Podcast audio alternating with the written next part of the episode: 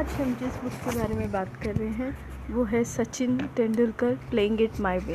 Cricket के शानदार बल्लेबाज में से एक, दुनिया के सबसे बल्ले अच्छे खिलाड़ियों में से एक है सचिन तेंदुलकर। ये बुक में आ, जो है ये लगभग दो हज़ार पंद्रह में पब्लिश हुआ है और इसके राइटर जो है खुद सचिन ही हैं। और ये बुक में अगर हम देखते हैं बहुत सारी छोटी छोटी कहानियों उन्होंने अपनी ज़िंदगी के बारे में बताया, जैसे कि एक इंसिडेंट जहाँ पे वो कहते हैं कि वो कहीं गए थे लेकिन उनको कुछ खाने की वजह से एलर्जी हो गया था, तो मुंह पूरा एलर्जी हो गया था और वो आ, किस तरीके से हॉस्पिटल जाने के लिए भी एक विदेश में बहुत दिक्कतें फेस कर रही थी। तो वो बुक में वो फ़ोटो भी है जहाँ पे उनको फेस पूरा पिंपल्स है और नेक्स्ट डे उनको मैच है। ये सब अलग अलग इंसिडेंट्स हैं इनके लाइफ के बारे में, जैसे उन्होंने अपनी उनकी मिसेस अंजलि जी को देखा और एयरपोर्ट में देखा और देखते ही उनको प्यार हो गया।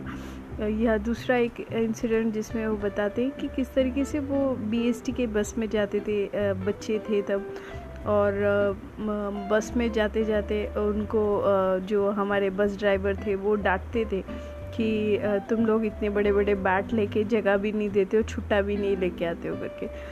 ऐसे छोटी छोटी इंसिडेंट्स के बारे में वो बताते हैं जहाँ पे उन्होंने कैसे मैच जीती और उनके भाई जो है उनके साथ वो दिन रात पूरे मैच के बारे में डिस्कशन करते, क्रिकेट के बारे में डिस्कशन करते, या उनके कोच कैसे थे। उन्होंने अपनी पूरी ज़िंदगी ये बुक में लिखी है।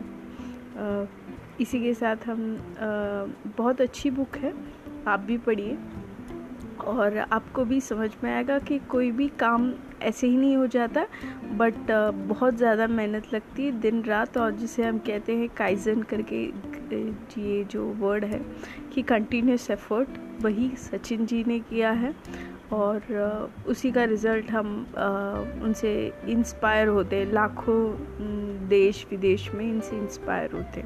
इसी के साथ हम ये बुक का समरी यहाँ पे समाप्त करते, मिलते हैं अगले बुक पे। Thank you.